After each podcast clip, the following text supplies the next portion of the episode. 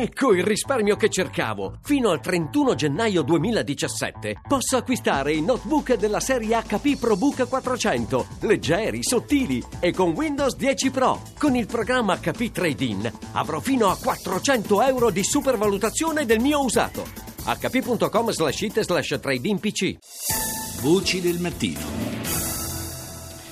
Torniamo ora a parlare delle prospettive eh, della crisi di governo in Italia. Lo facciamo innanzitutto con Elisabetta Gualmini, docente di scienza politica all'Università di Bologna e vicepresidente della Regione Emilia-Romagna. Buongiorno Gualmini. Buongiorno. Dunque, le ultime eh, notizie che ci arrivano eh, dagli ambienti vicini al Presidente del Consiglio dimissionario, Matteo Renzi, sono che eh, lui stesso sarebbe orientato verso la scelta di un eh, ricorso alle urne molto ravvicinato nel tempo. Eh, secondo lei questa, eh, questa decisione, se fosse, questo orientamento, se fosse poi confermato nei prossimi giorni, quale razio avrebbe?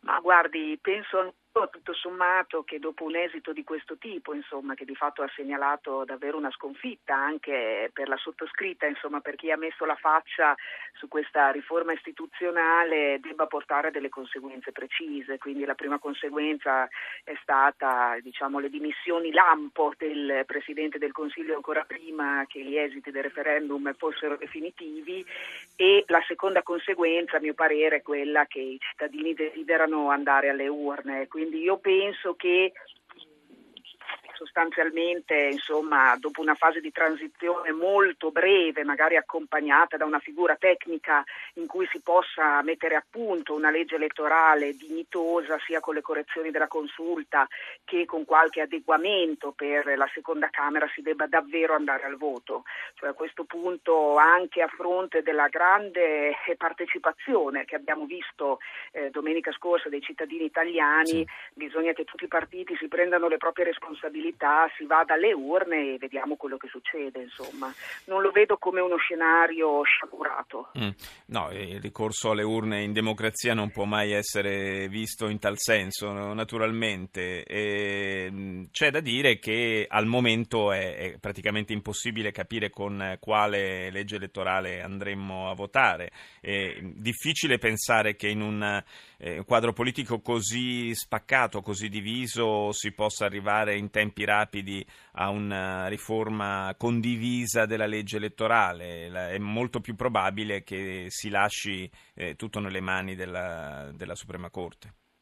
Guardi, questa infatti è personalmente anche l'amarezza più, più profonda insomma, che, che, io stessa sto provando, nel senso che eh, obiettivamente se le riforme fossero passate non solo avremmo corretto alcune patologie del nostro sistema politico che eh, sicuramente adesso non correggeremo più per i prossimi decenni, ma avremmo in realtà una sola Camera e quindi saremmo anche facilitati nella scrittura del sistema elettorale. Obiettivamente il rischio è che anche la variegata coalizione coalizione del no non riesca in nessun modo in Parlamento a mettersi d'accordo su un sistema elettorale condiviso e quindi il rischio elevatissimo è che si vada ad elezioni con quello che c'è, perché anche il Movimento 5 Stelle con una giravolta, insomma, non da poco a questo punto ha detto che va bene l'Italicum eh, alla, alla Camera e addirittura va bene quello che c'è al Senato, quindi io stessa penso che non sarà così semplice trovare un accordo sulla legge elettorale e che il rischio sia quello di andare in, insomma, in questa condizione, magari ancora una volta delegando eh, così al, ai giudici la scrittura di quello che invece dovrebbe fare la politica. Questo è altamente preoccupante in uno scenario di questo tipo e, e purtroppo succede nelle, nelle, democrazie, ci sono fasi di grandissima trasformazione, vediamo la, la Spagna e anche di grande instabilità per alcuni versi e, e quindi è possibile insomma, che questo scenario si applichi anche al nostro Paese. Eh, un governo tecnico a questo punto che galleggi fino al 2018 francamente non so se sia la soluzione sia gradita dai nostri cittadini, eh, sia insomma una soluzione coerente anche con questo risultato per alcuni versi sorprendente di domenica scorsa, insomma, in cui un voto politico che quindi ridisegnava alcune appartenenze sì. eh, ai partiti del nostro sistema politico si è intrecciato anche con una grandissima protesta contro il governo, contro questo governo. Grazie, grazie alla professoressa Elisabetta Gualmini per essere essere stata con noi. Buona giornata. E saluto il professor Marco Tarchi, docente di scienza politica e comunicazione politica all'Università degli Studi di Firenze. Buongiorno professore. Buongiorno agli ascoltatori. Eh, diciamo la verità, quando i partiti invocano elezioni in tempi brevi, di solito lo fanno anche sulla base di, di calcoli, nel senso eh, che puntano, evidentemente hanno motivo di ritenere che da, da un voto eh, al quale si arrivi rapidamente possano ottenere qualche vantaggio eh, in termini numerici. Eh, siccome questo, a questo punto sembrano essere quasi tutti a volere le elezioni subito, io le chiedo un po' provocato- provocatoriamente, chi sta sbagliando i calcoli?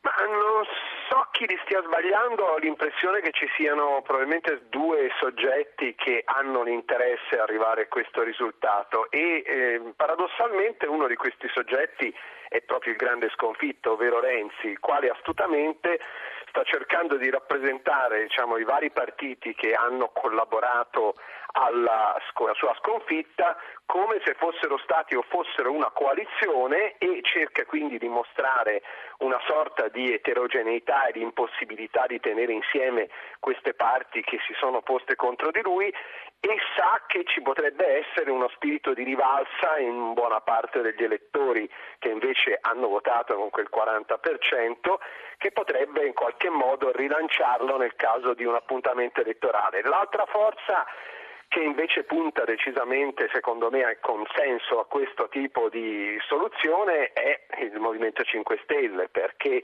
all'interno delle forze invece del no mi sembra che sia l'unico che comunque in questo momento potrebbe raccogliere i dividendi del, del risultato che si è venuto a creare. Gli altri non so quanto effettivamente almeno alcuni vogliano queste elezioni, perché poi in particolare quello che ha detto Brunetta, per Forza Italia lascia pensare invece alla volontà di trovare una serie di accordi, non so se soltanto sulla legge elettorale, perché quando si dice che comunque il Partito Democratico, avendo la maggioranza, deve avere la responsabilità di mandare avanti l'Italia, questa mi sembra un'apertura di credito piuttosto pesante. Ma ieri sera anche Alfano ha detto potremmo, potreste rimanere sorpresi dai tempi rapidi, potremmo andare al voto addirittura a febbraio, sarebbe eh, davvero una campagna elettorale molto breve. Sicuramente sì, nel caso di Alfano probabilmente gioca un altro tipo di preoccupazione, ovvero visto che molti vedono la sua formazione politica ed altre più o meno vicine come in mezzo al guado, se si stringessero i tempi questo guado lui almeno spera che qualcheduno lo attraverserebbe e quindi che riceverebbe delle proposte per eh, poter fare un fronte comune elettorale. Se questo possa avvenire o, o, speri lui che avvenga sul versante di centrodestra con una peraltro secondo me un po' improbabile ricomposizione in tempi brevi della vecchia alleanza con Berlusconi, oppure se invece pensi a un'ipotesi di Renzi di riuscire a lanciare un po' una, una ciambella di salvataggio con un'ipotesi di un PD in funzione di ripresa del governo attuale, questo non saprei dirlo. Senta, professor Tarchi, eh, a questo punto, secondo, secondo il, il, suo punto di vista, eh, non rischia un eh, ricorso alle urne con eh, queste regole, con queste leggi elettorali differenti tra Camera e Senato, ma che con l'intervento della Corte Costituzionale potrebbero in realtà diventare molto più simili fra loro. Non potrebbe venire fuori un quadro eh, così frazionato del panorama politico da rendere eh, praticamente impossibile un governo che non fosse un governo di coalizione e, e un governo di coalizione il Movimento 5 Stelle ha sempre detto di non essere disposto a farlo. Sì, questa è effettivamente il problema fondamentale che abbiamo di fronte. D'altro canto va detto che, poiché spessissimo citiamo anche in materia elettorale le situazioni che si trovano al di fuori dell'Italia, in Europa abbiamo comunque una maggioranza decisamente netta di eh, sistemi proporzionali che non hanno per questo impedito in molti casi di avere dei governi e fra l'altro paradossalmente ancora di più laddove invece lo hanno impedito hanno dato vita a fasi di instabilità politica ma nelle quali ad esempio la situazione economica non è peggiorata e mi riferisco al lungo caso del Belgio e a quello della certo. Spagna. Conseguentemente il fatto è che una legge che abbia un fondo più proporzionale ha anche un po' lo stimolo alle, sulle forze politiche di cercare delle forme di collaborazione, mentre tutte le forme fortemente maggioritarie spingono al muro contro muro e abbiamo visto che in questi anni, malgrado le speranze anche di molti miei colleghi, che eh, adottando quel tipo di soluzioni si arrivasse a governi stabili, abbiamo invece avuto dei governi con delle forti fratture all'interno del partito o della coalizione di maggioranza. Quindi questo è un rebus indubbiamente molto difficoltoso, però può avere varie vie di uscita. Grazie al professor Marco Tarchi per essere stato con noi. Buona giornata.